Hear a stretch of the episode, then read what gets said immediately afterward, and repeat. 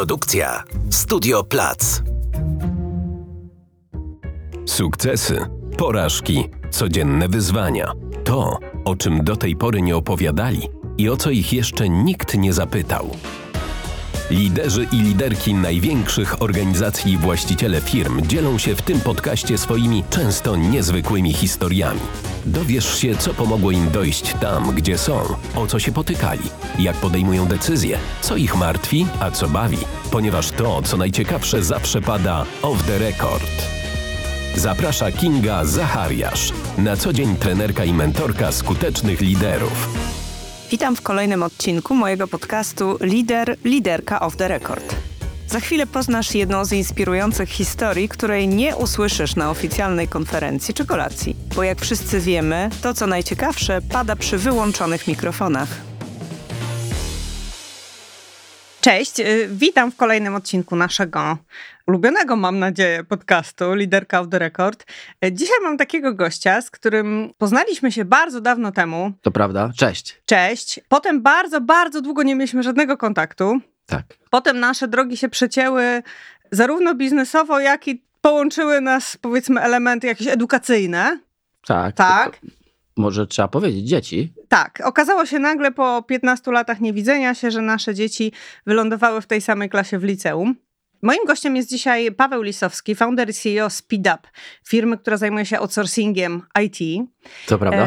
I Pawła dzisiaj zaprosiłam tutaj, dlatego że z racji tego, że tyle różnych wątków nas łączy, to czasami no, gadamy dużo o biznesie, bo też współpracujemy, ale zdarza nam się tak usiąść, pogadać, trochę ponarzekać. I ta dzisiejsza nasza rozmowa to jest takie trochę przeniesienie do studia tych naszych takich rozmów wokół biznesu. Aha, to super, cieszę się. tak, e, bo tyle wątków, o których można gadać z Pawłem. Ciężko wybrać coś na te 60 minut, no ale no jakoś tam postaramy się, nie? Tak.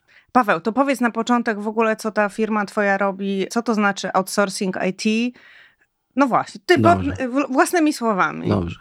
SpeedUp to firma, która powstała 8 lat temu, czyli zupełnie niedawno. Jest to bootstrap, czyli ja razem z moim e, wspólnikiem Piotrem Zielińskim zainwestowaliśmy po 25 tysięcy, no i zrobiliśmy startup. Mhm. Dzisiaj ten startup e, to już chyba nie jest startup, tylko nawet takie małe przedsiębiorstwo. Zatrudnia ponad 300 osób. I co my robimy? My zajmujemy się w Polsce outsourcingiem IT dla klientów polskich, a klientów z zagranicy budujemy, tworzymy centra programistyczne. Ale tak kompleksowo, zarówno szukamy ludzi i zatrudniamy, specjalistów, jak i zajmujemy się operacjami, no wszystkim, o czym pomyślisz tylko, żeby taka firma z zagranicy pojawiła się w Polsce i mogła działać. Która się zajmuje wytwarzaniem oprogramowania. Mhm. No i fajnie, fajnie. To już wiemy, że od 8 lat jesteś w tym miejscu. Tak. Trochę mnie interesuje ta ścieżka, jak doszedłeś do tego, bo od 8 lat już wiemy, gdzie przysiadłeś, mhm. ale ty tak naprawdę się wywodzisz z korpo, prawda? No tak, ale ja nie zgodzę się, tak jak trochę się skontruję, ja chyba nie przysiadłem. Dojdziemy bo, do bo, tego. Bo te 8 lat to był jednak roller coaster, wiesz, no jest nas dwóch, a potem to jest jednak duża firma i to się zmienia jak w kalejdoskopie, to czym się zajmujesz, na co musisz zwrócić uwagę i tak dalej, i tak dalej. Czy ja jestem z korpo? Tak, ale tak pokrótce. Bardzo długo pracowałem w firmie zagranicznej, w takiej sieci franczyzowej, która ma oddziały w różnych państwach na świecie, ale w zasadzie to była firma rodzinna, a potem trafiłem do właśnie korpo, do dużej międzynarodowej firmy z siedzibą w Milwaukee, która działa na całym świecie. prawda? HR-owej e, mhm. Manpower Group i zostałem tam najpierw liderem jednej z linii biznesowej, ale bardzo szybko zostałem dyrektorem na Polskę całej tej linii, brandu Experis. Tam pracowałem 3,5 roku i po tym okresie razem z Piotrem jakiegoś wieczoru pomyśleliśmy, dobra, czas, żeby, jak nie teraz, to kiedy? Czas, żeby spróbować zadziałać po swojemu i pójść na swoje. I trochę zrealizować chyba swoje takie romantyczne marzenie o tym, żeby coś stworzyć od początku. To nas łączy, bo ja też odeszłam z korpo na podstawie myśli, jak nie odejdę teraz, to już nie odejdę nigdy i już zostanę w tym korpo na zawsze, tylko ja to zrobiłam do, dużo później niż ty. Tak jak odchodziłeś z tego korpo, to wiedziałeś, co chcesz robić? Tak, wiedziałem, że założę tę firmę. Jeszcze nie wiedziałem, jak ona się będzie nazywać, jaką będzie miała nazwę. wiedziałem mniej więcej, co będzie robić. Będzie łączyła świat y, HR-u y, i świat IT, czyli będzie świadczyła na początek usługi po prostu rekrutacyjne i outsourcingu IT, a na pewno będzie szła w jakimś innym kierunku. No trochę tak startupami jest, że jak zaczynasz, to masz jakąś wizję, ale życie weryfikuje tą wizję. Trochę jedziesz tak, jak ja bym powiedział, gdzieś to usłyszałem i strasznie mi się to podoba. Jedziesz w aucie w nocy, we mgle, na włączonych światłach i jedziesz tylko w to miejsce, do, jak mhm. daleko widzisz, y, pozwalają ci światła. Ale mniej więcej wiesz, że chcesz być w Gdańsku. No i tak działaliśmy. Trochę cię uprzedziłam przed wejściem, że tak. rozmawiałam z twoją szefową HR-u, tak, tak zapytałam, mówię, Ola, nagrywamy z Pawłem, coś mi takiego powiedz, co go zaskoczymy. E, I Ola e, radośnie przystąpiła do tej inicjatywy. Tak. Także Ola, pozdrawiamy cię, wszystko będzie dobrze, na tak, pewno. pozdrawiamy Ola oczywiście, bardzo się cieszę. E, bo tak, Ola powiedziała mi jeszcze, żebym cię zapytała o takie rzeczy, no bo mówisz, że wiedziałeś, co chcesz robić i że to będzie ta firma, no to jak się do tego mają meble z Indii, syrop klonowy i firma odzieżowa? Tak, jeszcze firma, która e, próbowała eksportować szkło e, za granicę. No i chyba to jest tak, że ja jestem trochę niespokojny i, mm -hmm. i, i, trochę mnie nosi. I y, zawsze miałem jakieś takie side questy, czyli robiłem coś e, na boku. W tej firmie rodzinnej, międzynarodowej, ale rodzinnej miałem, w pewnym momencie miałem dość dużo czasu i faktycznie na przykład importowałem meble z Indii, ściągnąłem, słuchajcie, ze 30 kontenerów tych mebli. I one pewnie jeszcze gdzieś po Polsce krążą. Marka Mundra. I co, one, znaczy, to czy miałeś sklep, czy to e, jakoś online, w interne się, internetach? Tak, to się sprzedawało mm -hmm. online. No tak, teraz to pewnie by się nawet lepiej sprzedawało, bo ten e-commerce się bardzo rozwinął. Wtedy to były takie hopnicze, powiedzmy, strona i tak dalej. Ale to funkcjonowało, się nauczyłem biznesów dzięki temu. Mhm. Potem jeszcze robiłem inne y, rzeczy. Natomiast jak widzisz, no, ciągnęło mnie do tego, żeby zrobić jakąś swoją firmę, żeby zrobić coś po swojemu, na własnych warunkach, żeby w jakimś sensie też poczuć wolność. Myślę, że to jest ważne, że ja też w, moje wyjście z korpo miało totalnie bardzo pozytywne powody. Ja nie uciekałem od czegoś. Ja w zasadzie wyszedłem z, tego, z tej organizacji wtedy, kiedy no tam byłem chyba takim zawodnikiem, który odnosił sukcesy. Mhm. Byłem chwalony za granicą, proponowano mi różne tam jakieś e, rzeczy rozwojowe.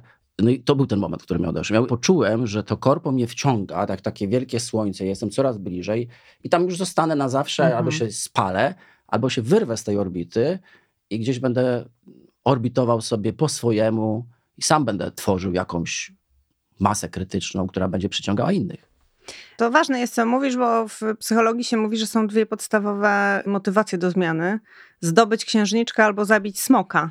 Aha. I myślę, że takie właśnie, kiedy motywuje nas jednak to, że chcemy zdobyć księżniczkę, a nie od Aha. czegoś uciec, tylko to jest ta pozytywna Aha. zmiana, no to ona daje takie podwaliny do tego, żeby też, nie, że się na kimś odgrywamy za coś, tylko właśnie budujemy na plusach. Ja okej, okay, ty okej. Okay. W mojej ukochanej analizie transakcyjnej to nastawienie ja ok, ty ok jest super istotne. Super, tak jest. Zresztą ja tak jak wyszedłem z Manpower, to do tej pory mam bardzo dobre relacje z wszystkimi, którzy tam pracują, wyłącznie z szefem Manpower. Czasami się spotykamy, pogadamy. Mhm. A skąd wiedziałeś, że właśnie taką firmę na styku HR-u i IT chcesz zbudować? Skąd wiedziałeś, że rynek tego potrzebuje? Bo pracowałem w tym od początku mojej kariery zawodowej. W ogóle nawet na studiach zajmowałem się rynkiem pracy. To mnie bardzo pasjonuje. Zresztą Lubię też ludzi, lubię pracować z ludźmi, więc to był jakby trochę taki naturalny dla mnie kierunek. Pracując w Experis dostrzegłem, jak istotny na rynku pracy jest e, ten kawałek z IT. Mhm. Jaki to jest inny świat, jaki bardzo dynamiczny, jaki fascynujący. Jacy fascynujący są tam pracują ludzie w tej branży, a ponieważ z Piotrem Zielińskim znamy się dosłownie 30 lat, czy może więcej, i on jest ze świata IT, no to połączyliśmy kropki. Mhm. to jest dobry pomysł. Jest mnóstwo firm, które świetnie sobie radzą w tym outsourcingu. Ty jesteś dobry, ja jestem dobry, to zróbmy coś fajnego razem. No i tak to się zaczęło. No od początki, wiesz, ja te 8 lat temu to bym chyba nie dał sobie ręki uciąć, że wyląduję w tym miejscu, w którym jestem. Mhm. Raczej spodziewałem się, że to będzie wolniejsze, spokojniejsze, że to będzie taka firma średniej wielkości. Tam sobie coś będziemy robić, jakiś consulting, coś. A to nagle wyszło jak wyszło. Że chyba jesteśmy nawet dość dużym przedsiębiorstwem z takimi poważnymi problemami, które ja odkrywam nagle i muszę coś z nimi zrobić. A nigdy w tym miejscu jeszcze nie byłem. To, o, Fajna słuchaj, to- przygoda. To super w ogóle, że o tym mówisz, bo a propos tego, że nie wiedziałeś, gdzie będziesz za 8 lat, co wydaje mi się zupełnie naturalne, no bo jednak nawet jakbyśmy mieli na wizytówce napisane wróżka, to mimo wszystko ciężko to przewidzieć. Tak. Mówiłeś mi, że byłeś ostatnio na jakiejś takiej rozmowie, też w podcaście, gdzie ktoś Mhm. cię pytał o takie, jak ta firma wzrastała, ale bardziej od strony takiej biznesowej, jak skalować Tak. biznes. Myślę, Tak, że tak. takich rozmów też jest sporo właśnie. Jak tu zrobić, żeby podwoić mój wynik, potroić, podziesiątnić. Tak. A ja bym cię chciała zapytać od innej strony. To tak się też umówiliśmy, że trochę o takim skalowaniu liderskim pogadamy. Bo, Super. no bo tak, zaczynasz, jest was dwóch. Mhm. Nie? Dzisiaj was jest 300 osób Tak. e, w różnych obszarach, robiących różne rzeczy, tak jak fajnie powiedziałeś, z różnymi dorosłymi problemami. A? Paweł, jakie były takie dla ciebie punkty przejścia, jakbyś takie, wiesz, takie kamienie milowe liderskie, zarządcze, menadżerskie w tej przygodzie, historii? W ogóle start jest ważny. No, zanim wystartowałem, to siedliśmy z Piotrem na kartce, narysowaliśmy, co jest ważne, żeby dociągnąć do końca roku. No i Mhm. tam kilka takich wątków było istotnych. I jednym z tych wątków było to, że musimy się jak najszybciej skalować. To nie może wisieć na nas. Oraz drugi bardzo ważny wątek, poza innymi, już nie będę tam mówił, to jest to, że musimy zacząć sprzedawać. Jak najwięcej sprzedawać, żeby mieć ten biznes, żeby pój- pójść do przodu. Więc dla mnie pierwszym takim momentem, kiedy ja zobaczyłem, że to jest na serio, bo wiesz, 25 tysięcy to jest nic. To jest po prostu totalnie nic.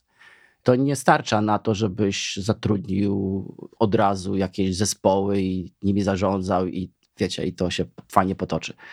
Więc na początek y, A na co się, to teraz zapytam już tak trochę może No. naiwnie, ale jak się zakłada taką firmę, taki startup, to na co się wydaje te 25 tysięcy na początku? na biuro, Mhm. na piratów. Musimy zatrudnić kilku piratów, którzy totalnie nic nie wiedzą, ale zaufali Aha. tobie, że warto wejść na ten piracki statek i, i, i coś razem zrobić. Może pyknie. No i takie różne takie drobne rzeczy, Mhm. nie? E, Ale to są wszystko drobne rzeczy. No tak. No, dzięki temu piracki statek nabiera trochę rozpędu, zdobywa pewnych y, pierwszych klientów. no Wciąga flagę. Wciąga flagę, no i dobra, i zaczynamy się profesjonalizować. No to, to jest ten moment, kiedy dla mnie taki kluczowy pierwszy moment to było taki, że postanowiliśmy zatrudnić pierwszego nie pirata, czyli profesjonalistę. Wow. Wow, ale zaraz, ale jak go przeprowadzimy do tego wynajętego mieszkania na końcu świata na kabatach, to to przecież on się parsknie śmiechem. Więc pierwszą umowę o pracę podpisałem w kawiarni. Mhm. I wiedziałem, że od tego momentu podpisania tej umowy zostało mi półtora miesiąca, żeby znaleźć no, regularne biuro. No i tak się stało. Podpisaliśmy pierwszą umowę z profesjonalistą, no i potem z tego miejsca na kabatach przenieśliśmy się do biura serwisowanego na Mordorze. I super. Mhm. I już byliśmy prawdziwym biznesem. No, No bo tak. prawdziwy biznes jest na Mordorze. Pozory są ważne. Pozory O, są ważne. Słuchaj, to jest pierwszy moment. Drugi moment to też było związane z, trochę z przeniesieniem. Przenieśliśmy się do znowu fajnego biura, już tym razem własnego na Bracką i to też się wkręci wokół ludzi. Ustawialiśmy taką pośrednią kadrę liderską, nie? Bo jak jesteś dwóch fanderów, to możesz wszystko ogarnąć sam, mniej Mhm. więcej tak zarządczo. A drugi moment to było, kiedy to się już nie mogło wydarzyć. Musiałem mieć tą linię liderską. Czyli jest founder, prezes, wiceprezes, ale potem już musisz mieć liderów. Mhm. I musisz tych liderów wykształcić też, y, nauczyć tego liderowania. A pamiętaj, że część z nich to jeszcze dwa lata temu to byli po prostu Piraci. piraci. Także to był taki drugi moment fajny, bardzo ekscytujący. No i potem trzeci moment, to jak już firma już jest zupełnie bardzo duża, ma już spore obroty. W moim wypadku to już było około 100 milionów y, polskich złotych.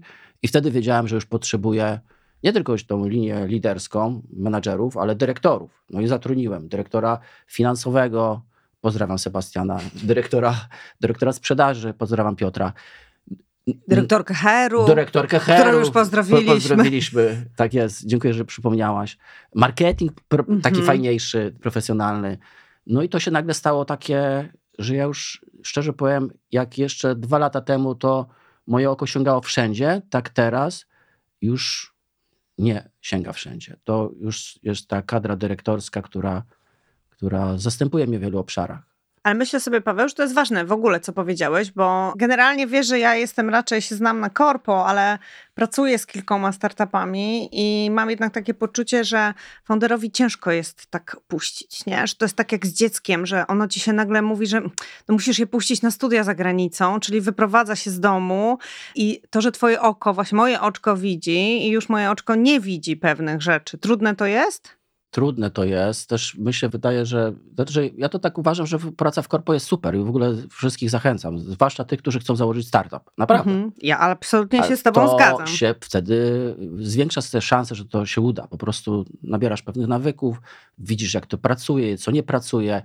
Trochę się bawisz nie swoimi pieniędzmi również. To prawda. A w wypadku własnej firmy tak nie jest. Także no to, właśnie. Te, e, ta liczba błędów, które możesz popełnić jest mniejsza.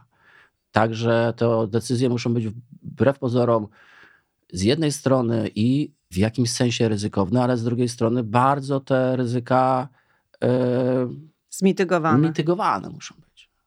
Czy to jest trudno oddawać tę część władzy, w cudzysłowie, odpowiedzialności mhm. do innej osoby? I jak znajdziesz osobę, której ufasz i która ma ten sam mindset, to nie. To wtedy nie, ale znaleźć tę osobę jest trudno. Dyrektora sprzedaży szukałem bardzo, bardzo długo. Dyrektor marketingu, HR-ów, bardzo długo. To, to mhm. były długie procesy. Na szczęście jest wszystko ok, tak? Natomiast y, jak są dobre osoby, którym ufasz i które myślą w bardzo podobny sposób, to jest ok. I muszą być to osoby, w mojej ocenie, w mojej ocenie, które nie przedkładają tych poglądów i swoich takich dogmatów mhm. nad proces uczenia się, mhm. nad elastyczność takich osób szukam, bo startup taki musi być. Musisz nieustannie się uczyć, nieustannie się uczyć. Myślę, że to, co powiedziałeś, to akurat w dzisiejszych czasach jest też dość uniwersalne i na korpo się też super przenosi, no bo jednak founder, okej, okay, masz, bawisz się właśnie, to jest ta różnica, bawisz się swoimi pieniędzmi, ponosisz osobiste ryzyko, ale myślę, że liderzy w korpo, tacy, którzy mają duże obszary, no też jednak y, takich ludzi y, i sami muszą tacy być, tak, żeby tak. odpuszczać to, co wiem, tylko ciągle tak. się pytać, skąd ja wiem to, co wiem i czy to tak. wciąż jest aktualne, aktualne, co mi się wydawało, że ja wiem. Tak, tak, to jest bardzo ważne. I to jest też trudne. Dla Fandera to jest o tyle trudne, że to wchodzi na jego e trochę ego. A, no właśnie. A, czyli ja już nie jestem najmądrzejszy. Mm. Aha, no ale w gruncie rzeczy to o to chodzi, żebyś przyszedł na spotkanie i żeby się okazało, że nie masz racji że się chciałeś pomylić. -hmm. Mogłeś się pomylić. No po to właśnie masz ten zespół. Bo jeżeli się okazuje, że wszyscy ci przytaknęli, to masz tak zwany group thinking i tak w zasadzie to niepotrzebny ci taki skład. Ale to jest bardzo w ogóle komfortowe, przyjemne i jeszcze takie potwierdzające. Wiadomo, nasz confirmation bias uwielbia się dowiadywać, no tak, że, tak. że miał rację. Tylko to jest na krótką metę. No.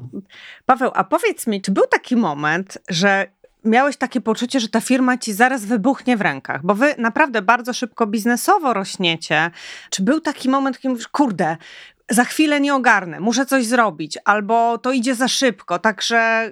No że tak, właśnie... dwa momenty takie mhm. były. Jeden to był w zeszłym roku, kiedy, to był 2022, kiedy urośliśmy trzykrotnie, czyli tam z niecałych 30 milionów do prawie 100 milionów. Mhm. Wybuch. Wybuch. I tutaj już te wątki, tyle tych wątków w powietrzu, a ty tak sam nie wiesz za co złapać. I to był taki pierwszy też moment, kiedy ja wiedziałem, że na przykład ten dyrektor finansowy musi być dyrektor sprzedaży. Prawdopodobnie podjąłem tę decyzję razem z Piotrem, bo decyzję podejmujemy razem, ciut przypóźno. Mm-hmm. Ale z drugiej strony no, też trochę się usprawiedliwiam, że no, ten proces uczenia się, się. Mm-hmm. trochę zajmuje czasu. Ale chyba tak. A drugi moment to jest teraz, kiedy jest na rynku bardzo niedobrze i w zasadzie wiesz, firmy IT robią cięcia, nie ma tylu inwestycji nowych, venture capital jednak odpływa, e, czy to teraz trochę się znowu to zmienia, ale tak było. Moje usługi IT outsourcing, czyli outsourcing, to są usługi pierwsze do wycięcia, więc my teraz walczymy nie o trzykrotny wzrost, tylko o taki normalny, kilkunastokrotny, kilkudziesięciokrotny.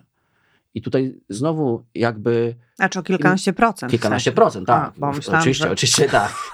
czyli, czyli, czyli tutaj znowu trzeba e, włączyć e, inne strategie, mm -hmm. inne mhm. taktyki, inne podejście i tak dalej, i tak dalej. Mega. A czy founder ma kogo spytać o zdanie? E, Kogo się jest, poradzić? Z tym jest problem. Jest oczywiście problem. E, oczywiście się sparingujemy z współwłaścicielem, czyli z Piotrkiem.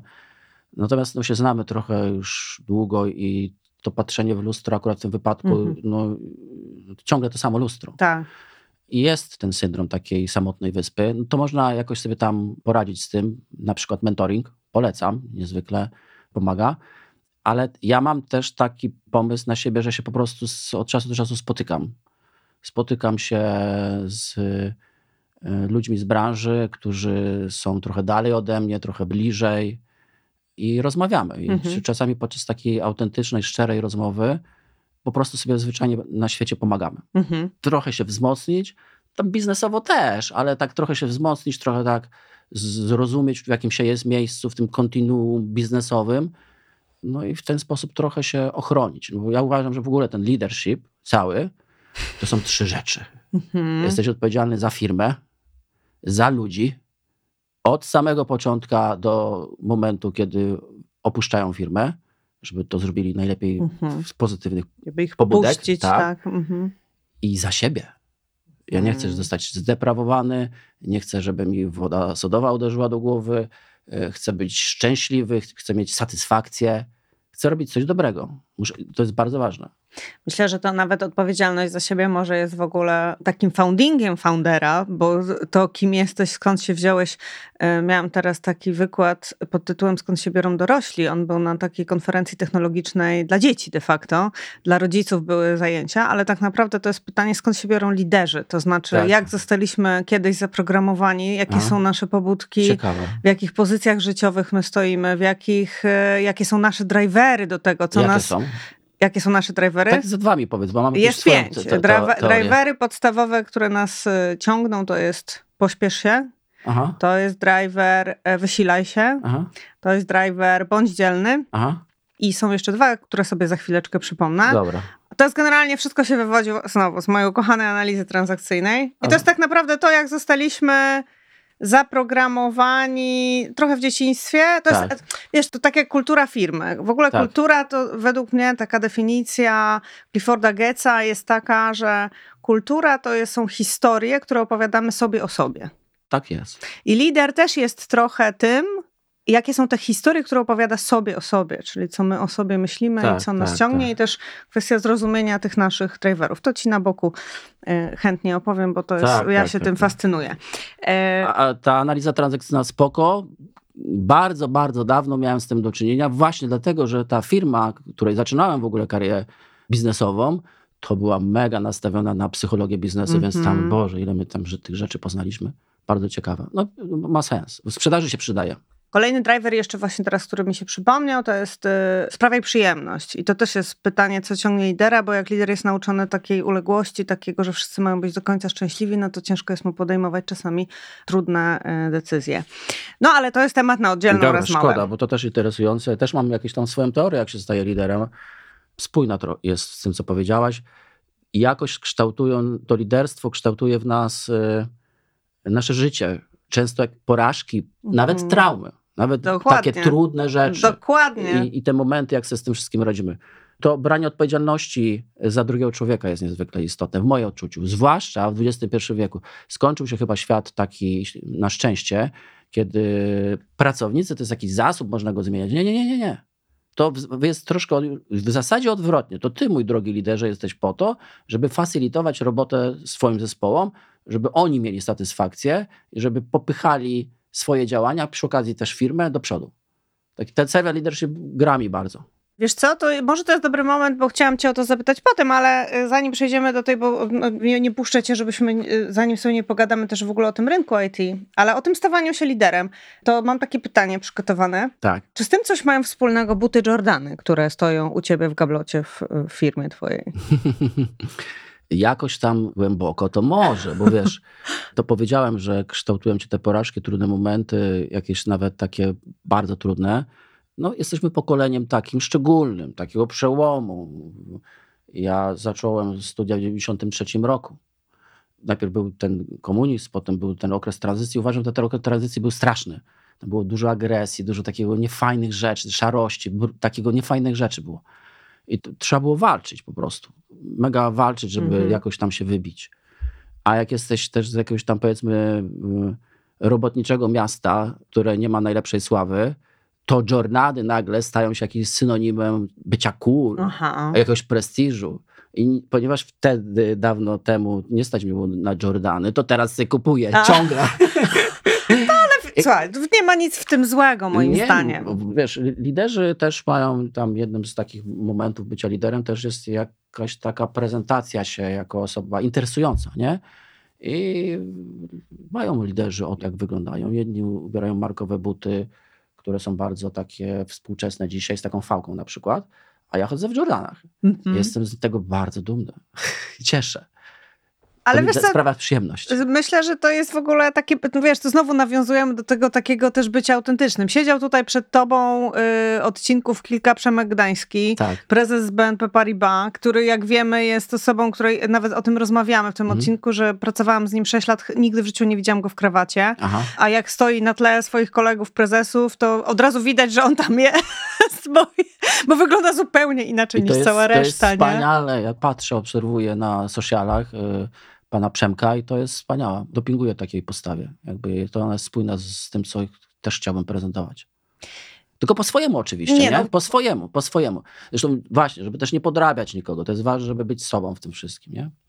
Ostatnio czytałem, Ola mi podesłała newsletter i w tym newsletterze była właśnie taka, taki fajny artykuł na temat y, identity capital, czyli mm -hmm. taki mhm. kapitał tożsamości, nie? że to jest niezwykle tak. ważne, że to wokół tego trzeba budować swoją historię. I to jest trochę szersze niż tylko biznes. Ale to do tego, Paweł, jest bardzo ważna rzecz. Musisz wiedzieć, kim jesteś. A czasem jest też tak, że jak się już dowiesz, kim jesteś, to się nagle okazuje, że wcale nie jesteś tą osobą, którą byś chciał być, albo którą. A to ja, e, jak się mam dowiedzieć? Bo ja mniej więcej wiem, ale powiedz mi jak.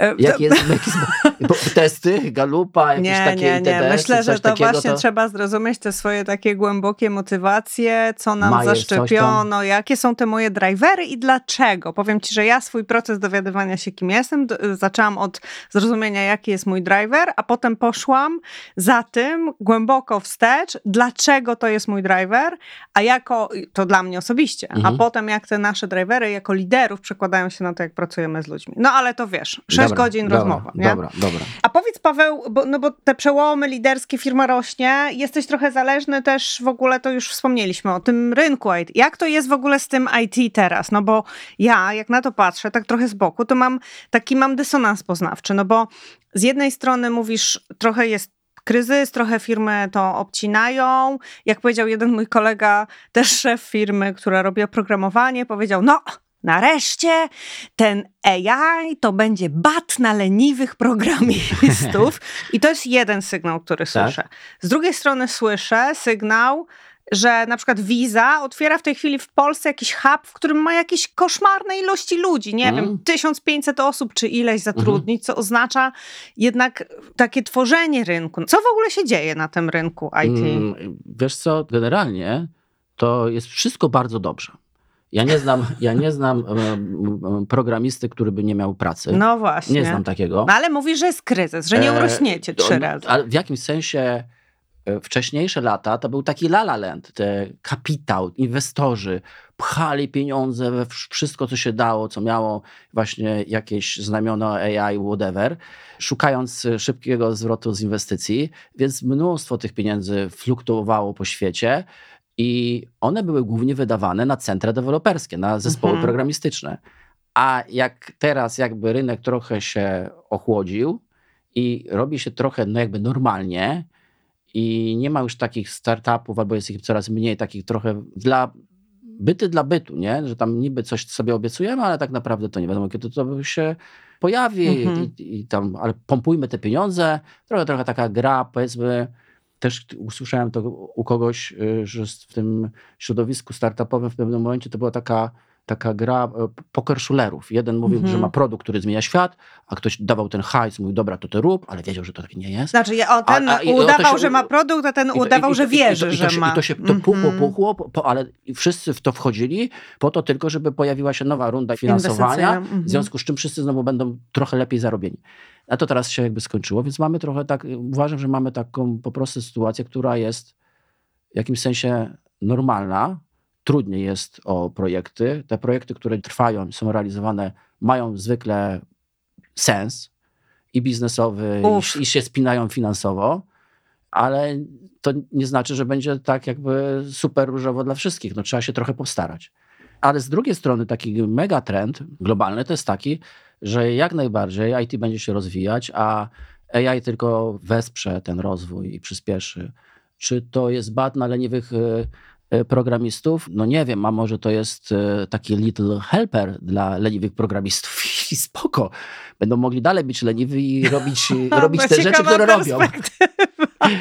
A poza tym to jest tak trochę prześmiewcze, a z drugiej strony to jest też tak, że to AI otworzy nam rynki, których jeszcze dzisiaj nie znamy. Mhm. Znowu jakieś takie w głowie mam statystyki.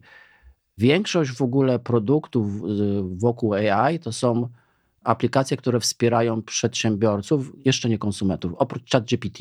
W ogóle ChatGPT to jest król, to jest tam 60% ruchu mhm. wokół tych technologii, to jest ChatGPT.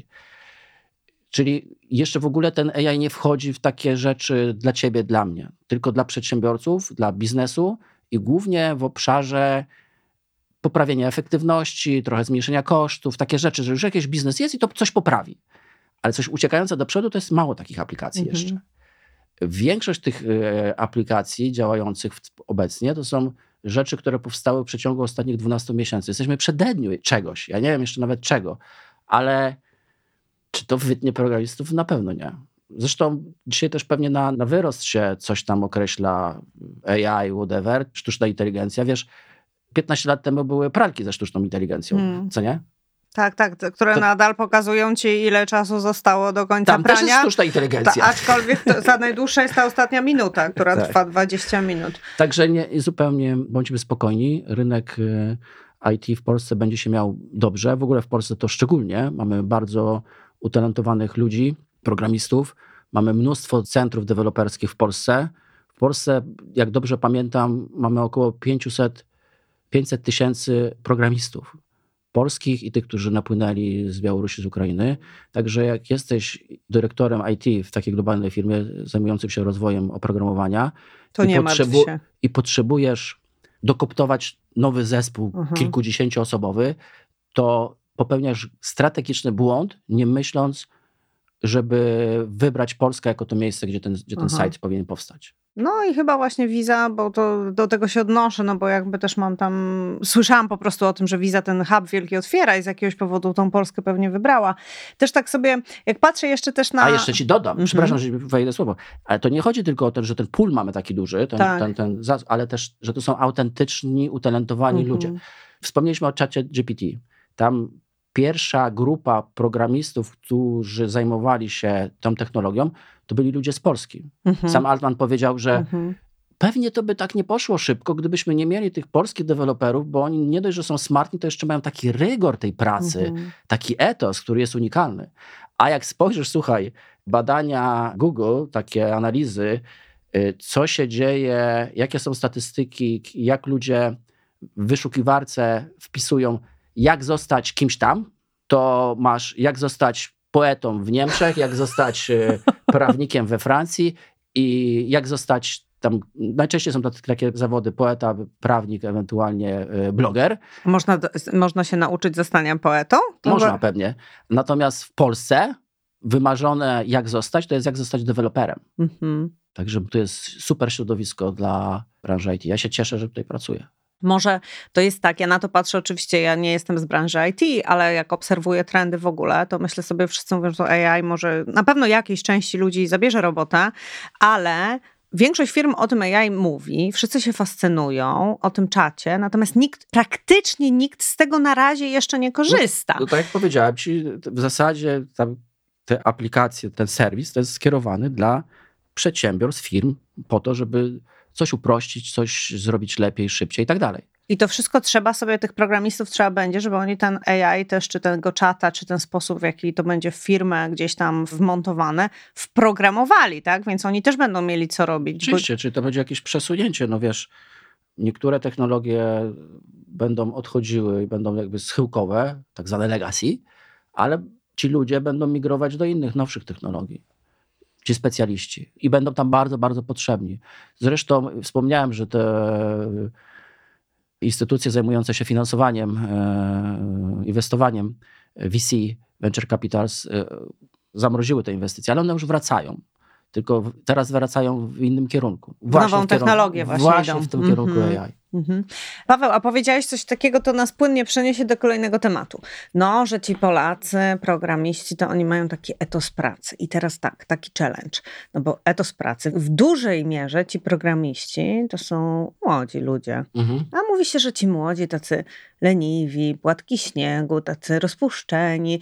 A w ogóle jeszcze jak się wejdzie do ciebie do biura, to tam są w ogóle nie chcę powiedzieć dzieciaki, bo oni tego będą słuchać, ale jak to się szyje, bo ja muszę ci powiedzieć, robiłam warsztat dla jednego z twoich zespołów tak. i faktycznie tam on się składał z samych dziewczyn i one tak. były super młode. Mhm. Nawet jedna mi, jak rozmawiałyśmy w przerwie, powiedziała, no właśnie Kinga, trochę się bałyśmy, bo że ty będziesz taka sztywna, a ty w sumie jesteś taka fajna, a, a przecież ty w sumie to mogłabyś być moją matką. jak się pracuje w takiej firmie i jak to się ma, co to, o tych pokoleniach mi powiedz. Tą całą prawdę o tych jaka prawda jest? Słuchaj, na to pytanie się nie przygotowałem, ale z premedytacją, w takim sensie, że ja się po prostu osobiście bardzo lubię otaczać młodymi ludźmi. Aha. Po prostu. To uważam, że to jest takie pokolenie to młodych ludzi obecnie, od których się możemy mnóstwo uczyć. To wcale nie wiem, czy oni są płatki śmiegu, czy nie. Wiem tylko, że potrafią lepiej niż starsi stawiać granice, że lepiej niż starsi rozumieją, co jest w życiu ważne i się tego trzymają. Że nie są takimi koniunkturalistami w sumie, że mają wartości i się tych wartości pilnują, że są interesujący, że szybciej zdobywają wiedzę, potrafią tą wiedzę zdobywać. Naprawdę się można od tych młodych ludzi uczyć. I ja lgnę do młodych ludzi, to znaczy wiadomo, że jestem już boomerem i w ogóle, ale jak to jest tylko możliwe, to lubię przybywać wśród młodych. Więc nie wiem, czy to jest pomyśli, bo nie wiem, co ja, jest z nimi z, złego. Wiesz co, no ja, ja nie wiem dokładnie, co jest z nimi złego, bo ja jednak, no tak, ponieważ ja pracuję w dużej mierze z liderami, no to oni rzadko są zetkami raczej jednak, a, bo to a, są zetki, no to to są ci najmłodsi na rynku pracy, ale mam na przykład ostatnio sporo zamówień od klientów. Kinga, zrób nam warsztat zarządzania różnorodnością wielopokoleniową. Mhm. I skoro dostajesz takie tak. pytanie, to znaczy, że gdzieś ten problem jest jakoś nazywany, mhm. jakoś mhm. identyfikowany. To znaczy, albo, albo ludziom się wydaje, że jakieś tematy wymagające załatwienia w zespole mogą mieć swoje źródło w tym, że na rynku jest kilka pokoleń, co w sumie, jak się nad tym dobrze zastanowić, to nie jest nic inaczej. nowego. No właśnie. Przepraszam, kiedyś było inaczej. No nie było. Y, wiesz co, nie wiem, znaczy rób te szkolenia, bo to trzeba je robić, wiadomo. Natomiast wiesz, ja mógłbym challenge'ować takiego lidera i powiedzieć, no stary, ale ty to jesteś po to, żebyś się właśnie potrafił dogadać. Nie będziesz miał lepszego zespołu, Twoim zadaniem, znowu, co jest Twoim zadaniem? Mhm. Twoim zadaniem jest zadbanie o to, żeby hajs się zgadzał w firmie, żebyś miał zespół, który jest zadowolony, szczęśliwy i za Tobą podążał, i żebyś Ty się w tym wszystkim dobrze czuł. Więc y, zacznij to sobie jakoś studiować, zacznij sobie układać relacje ze swoim zespołem, szanuj granice, szanuj tych ludzi, ich granice, szanuj swoje granice i siebie samego, się na pewno dogadasz. To są dobrzy ludzie, z którymi idzie się dogadać. A jak jest to niemożliwe, no to i próbowałeś, przeszedłeś jakiś proces, to szukaj takich ludzi, z którymi dogadasz się. Może jest tak, że trzeba jednak te różnice pewne zaakceptować. Może różnica między, nie wiem, naszymi rodzicami a nami była y, trochę mniejsza, no bo jak o tym pomyślisz, to... Albo większa. Wyobraź sobie taki rozdźwięk, bo na tym, jak gadamy o tych pokoleniach z właśnie zespołami, to trochę też patrzymy na taką ścieżkę, co się wydarzyło na świecie przez ostatnie 100 lat, nie? Mhm. I ty i ja, nie wiem jak ty, ale no, ja biegałam z Walkmanem na szyi, Unitra, czy tam jakiś on się nazywał, inny Grundig, tak. Walkmanem na szyi, na pasku, z kasetą, mhm. którą potem ołówkiem przewijaliśmy, jak nam się gdzieś tam, wiesz, wciągnęła, nie? Wciągnęła, albo trzeba kawałek jeszcze raz. Tak, a dzisiaj, no, oni są naturalnie technologiczni i po prostu trzeba trochę może te różnice też zaakceptować, powiedzieć, że one są i tak już będzie, nie? Tak będzie.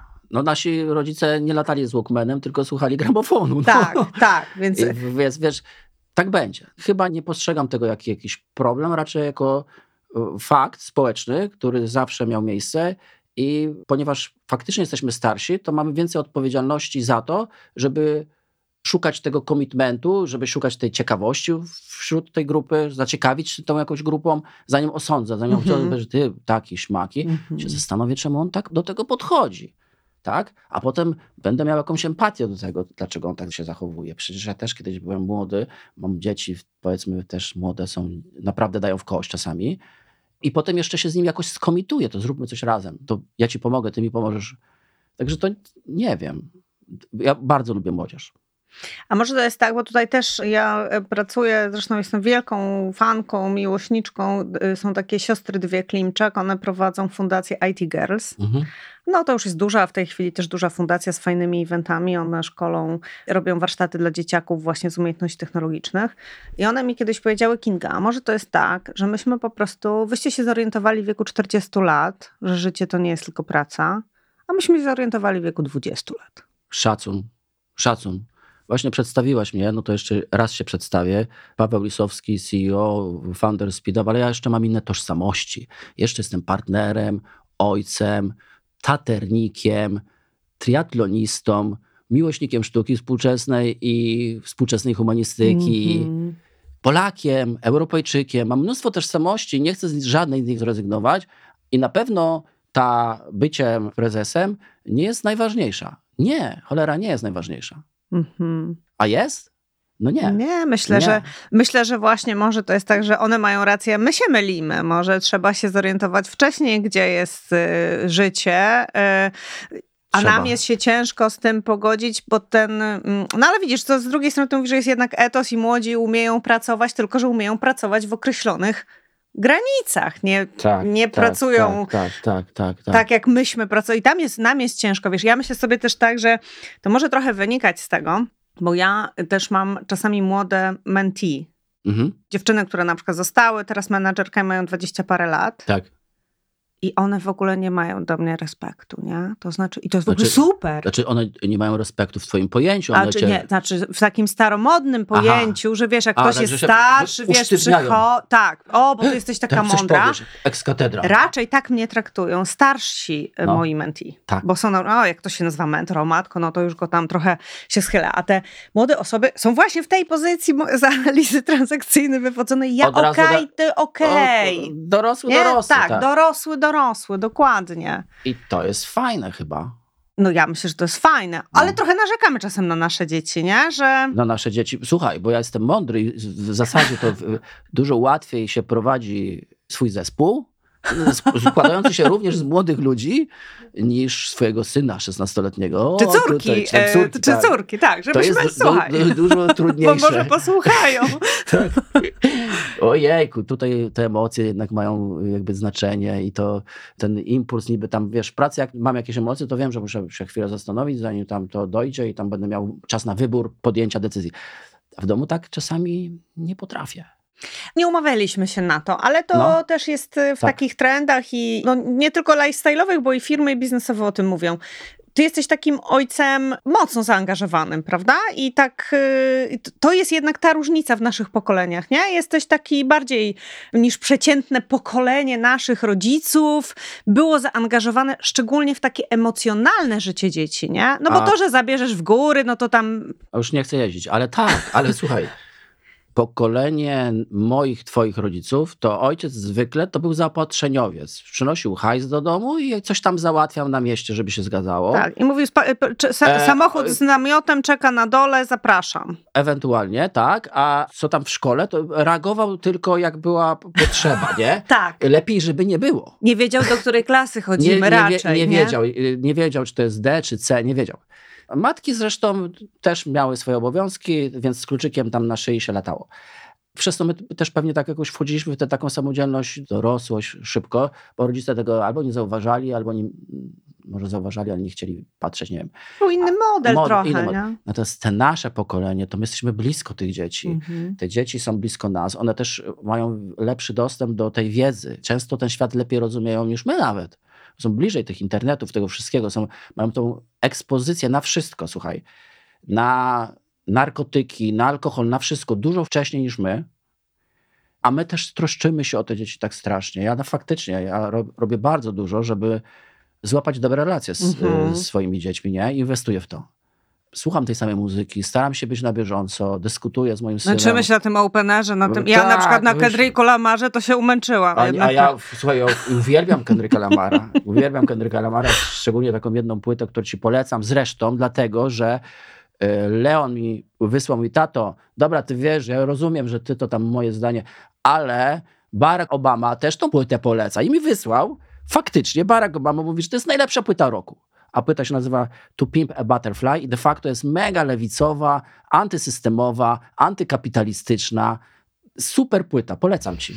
Wiesz co, to nie jest tak, że ja się w żadnym nie zgadzam muzycznych trendach, bo stałam teraz w kolejce jednak, żeby kupić na przyszły bilety na przykład na taką Hemingwaya, nie? Spoko. I to, I pójdziemy z wielką przyjemnością, ale jednak są takie obszary, gdzie, gdzie się różnimy. Ale myślę, że kluczowe jest to, co powiedziałeś. Zależy mi na relacjach z moimi dziećmi. Myślę, że ojcom kiedyś w ogóle takie zdanie. Znaczy, to nie, że, on, że nie przeszłoby im przez gardło, tylko przez myśl by im nie przeszło, że to jest ten element, który też jest ważny do budowania. Bo wiesz, a jak to wpływa na ciebie jako lidera? To jak ty patrzysz na swoje dzieci? Bo to trochę też wpływa, jak traktujesz rodziców w firmie pewnie, nie? E, słuchaj, bycie liderem w pracy jest łatwiejsze niż być ojcem. Prawda? Ale, ale wiele, wiele, nazwijmy to, pewnych mechanizmów takiego współżycia w grupie jest bardzo podobnych. I tu i tu y, trzeba szanować granice, i tu i tu trzeba mieć respekt do drugiej strony. Bardzo dużo y, jest podobieństw. Zresztą wiesz też, taki, jako taki ojciec, który to kolejna zresztą różnica między y, nami a tym pokoleniem wcześniejszym, który stara się o budowanie tych relacji. To przeczytałem mnóstwo książek, Mhm. Jul to jest taki świetny, Tak, tak. co nie? Słuchaj, mój ojciec książkę Jak wychować syna. Błagam. proszę cię. Zresztą takich nie było.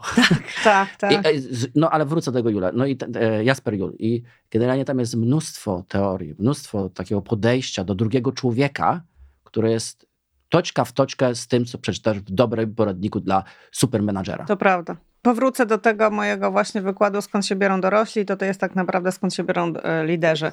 A myślę, że to przekłada się, znowu powołam się na nasze tam różne relacje też, które mam z innymi osobami od ciebie w firmie, e, z Olą, ostatnią właśnie szefową HR-u, którą znowu pozdrawiamy. Gdzieś tam próbowałam się umówić, ona mówi, słuchaj, muszę wcześniej wyjść, bo mam dzisiaj jakieś tam przedstawienie w przedszkolu Mhm, czy coś takiego. mhm. I pomyślałam sobie, kurde, jakie to jest fajne, że ludzie mogą ze sobą w ten sposób rozmawiać, nie? Że nie muszę ani szefowi, ani jakiemuś tam zewnętrznemu współpracownikowi zmyślać, że wiesz, dzisiaj tam mam ważne coś tam. Po prostu, kurde, wychodzę, mam przedstawienie w przedszkolu, nie? Tak. E, myślę, że ja na początku swojej jakiejś tam kariery czy ścieżki zawodowej nie miałabym odwagi tak powiedzieć. No tak, komuś. tak, tak, tak. Ja też bym nie miał, natomiast jak y, założyłem tę firmę i teraz ją prowadzę, to postanowiłem, że będę oczekiwał od y, swojego zespołu tego samego, Mhm. co oczekuję od siebie Mhm. i będę jakby zgadzał się na takie samo działanie, jakie zgadzam się u siebie. Więc oczywiście, jak masz y, syna, który ma jakąś akademię i to jest ważne, to przełóż spotkanie, come on. To zrób to. Mało tego, jak jesteś śpiący i ledwo żyjesz tam, zamykam ci oczy, to idź spać. Mhm. Mówię tak swoim ludziom. Mhm. Idź spać. Idź spać, wyśpij się, wstań zrób robotę. Udało nam się przenieść tą naszą rozmowę, bo już nam się tak wątki różne pociągnęły. Paweł, musimy powoli kończyć, bo mi tutaj maszynka pokazuje, Aha. że nam zostało parę minut tego nagrania. No i mam do ciebie oczywiście to pytanie, które każdy z moich gości dostaje na sam koniec. Tak. Na jaki temat ostatnio zmieniłeś zdanie? W ogóle ja zmieniam dużo razy zdanie, bo uważam, że trzymanie się jednej jakiejś e, historii zafiksowanej jest błędem po prostu. I wcale nie, trzymanie się jednego pomysłu do końca życia to nie oznacza, że jesteś jakiś taki konsystent, tylko raczej, że jesteś wbrew pozorom kimś, kto ma, jest dogmatyczny. Mhm. Ale ostatnio zmieniłem zdanie, ale w niektórych punktach jestem trochę dogmatyczny Aha. i leczę się z tego, więc z dwóch zmieniłem w dwóch punktach. Jeden to jest e, prokrastynacja, czyli odciąganie w czasie. Uważam, ja mam taki, taką potrzebę robienia tu i teraz, wiesz, Mhm. bo też przeczytałem kiedyś jakąś książkę i tam było, że dobry menadżer to szybko podejmuje decyzję. No ale przestawiłem sobie, przemeblowałem trochę po przeczytaniu fajnej książki e, Adama Granta, że nie, prokrastynacja jest spoko. Znaczy, zacznij szybko, włącz przycisk, pyk, że już zaczynam działać, na przykład zaczynam już przygotowywać jakieś tam prezentację albo artykuł, ale daj sobie czas, żeby on do ciebie Mhm. dojrzał. Zrób sobie jedną iterację, drugą, idź na spacer, pogadaj, daj komuś do przeczytania i ten ostatni draft zrób za 5.12. Mhm. To dla mnie było takie, "Ech, to tak trochę nie po mojemu. A z drugiej strony to czasami tak wychodzi, to tak się improwizuje na przykład. Ale uważałem, że najlepiej to zrobić, zapomnieć, to nie? To jest jedna rzecz. A druga rzecz, to przeczytałem takie zdanie, w ogóle też sięgam do takich staroci trochę, typu Immanuel Kant. Takie zdanie przeczytałem, które mi powaliło, że rozum jest na usługach emocji i nigdy nie powinien sobie rościć prawa do niczego więcej. Jezu, to mnie też jakoś powaliło. Zawsze podchodziłem do sprawy tak, że mamy rozum i emocje, ale jak się dłużej nad tym zastanawiam, to prawda jest taka, że najpierw emocje, najpierw kogoś kocham, z kimś chcę mieć dobre relacje, chcę mieć jakąś satysfakcję z czegoś i potem dokładam do tego jakieś strategie, czyli zaczynam posługiwać się rozumem. To ma oczywiście swoje konsekwencje takie, że nam się wydaje, że my podejmujemy racjonalnie decyzje, a bardzo często tak nie jest. I tu ci polecam książkę, którą ja mam pomazaną całym ku przerażeniu y, mojego dziecka, które z kolei nie załamuje nawet boków, a ja mam całą pomazaną mazakiem. Książkę Roberta Sapolskiego Zachowuj się, czyli jak biologia wpływa na nasze najgorsze i najlepsze zachowania. Ciekawe, ciekawe. No i tam jest wszystko wyjaśnione. On jest profesorem e, neurobiologii, który tłumaczy właśnie, jak to nam się wydaje, jak my podejmujemy, jako dorośli. To jest znowu ta rozmowa trochę o tym, czy jesteśmy dorośli, nie? Czy Mhm. nam się wydaje, że my wszystko tu mamy rozpykane, a potem nawet decyzje moralne, te psychologiczne eksperymenty pokazują, że moralność też jest bardzo powiązana z E, emocjami. Człowiek nie jest panem we własnym domu i nie jest przezroczysty, nawet sam dla siebie. I nie jest panem we własnej głowie, jak się okazuje O, o, o to właśnie mówię, więc Mhm. trzeba pokory mieć trochę, po prostu pokory. Z jednej strony spoko, jestem pewny siebie, ale z drugiej strony muszę być bardzo, bardzo pokorny. Paweł, bardzo Ci dziękuję za to spotkanie. Fajnie było? Fajnie, dziękuję również. E, Ty jesteś bardzo ciekawym rozmówcą i pewnie moglibyśmy tutaj ciągnąć i No ciągnąć właśnie jeszcze. tak mam takie poczucie, że się dopiero rozkręcam. Że się- Rozkry- Ale słuchaj, to nie jest, wiesz, macie biuro bardzo niedaleko tu studia, Tak, także tak, zawsze, tak. zawsze się możemy umówić. Dziękuję Tak, Ci bardzo. Dziękuję również. Dzięki wielkie. Pa, pa, cześć. Dziękujemy za wysłuchanie kolejnego odcinka podcastu Kingi Zachariasz. Jeśli podobają Ci się tak podane treści, zaobserwuj podcast na Spotify, aby nie przegapić kolejnych odcinków i zostaw swoją opinię na Apple Podcasts. Wszystkie odcinki dostępne w głównych platformach streamingowych: Spotify, Apple Podcast, Google Podcast. Produkcja Studio Plac.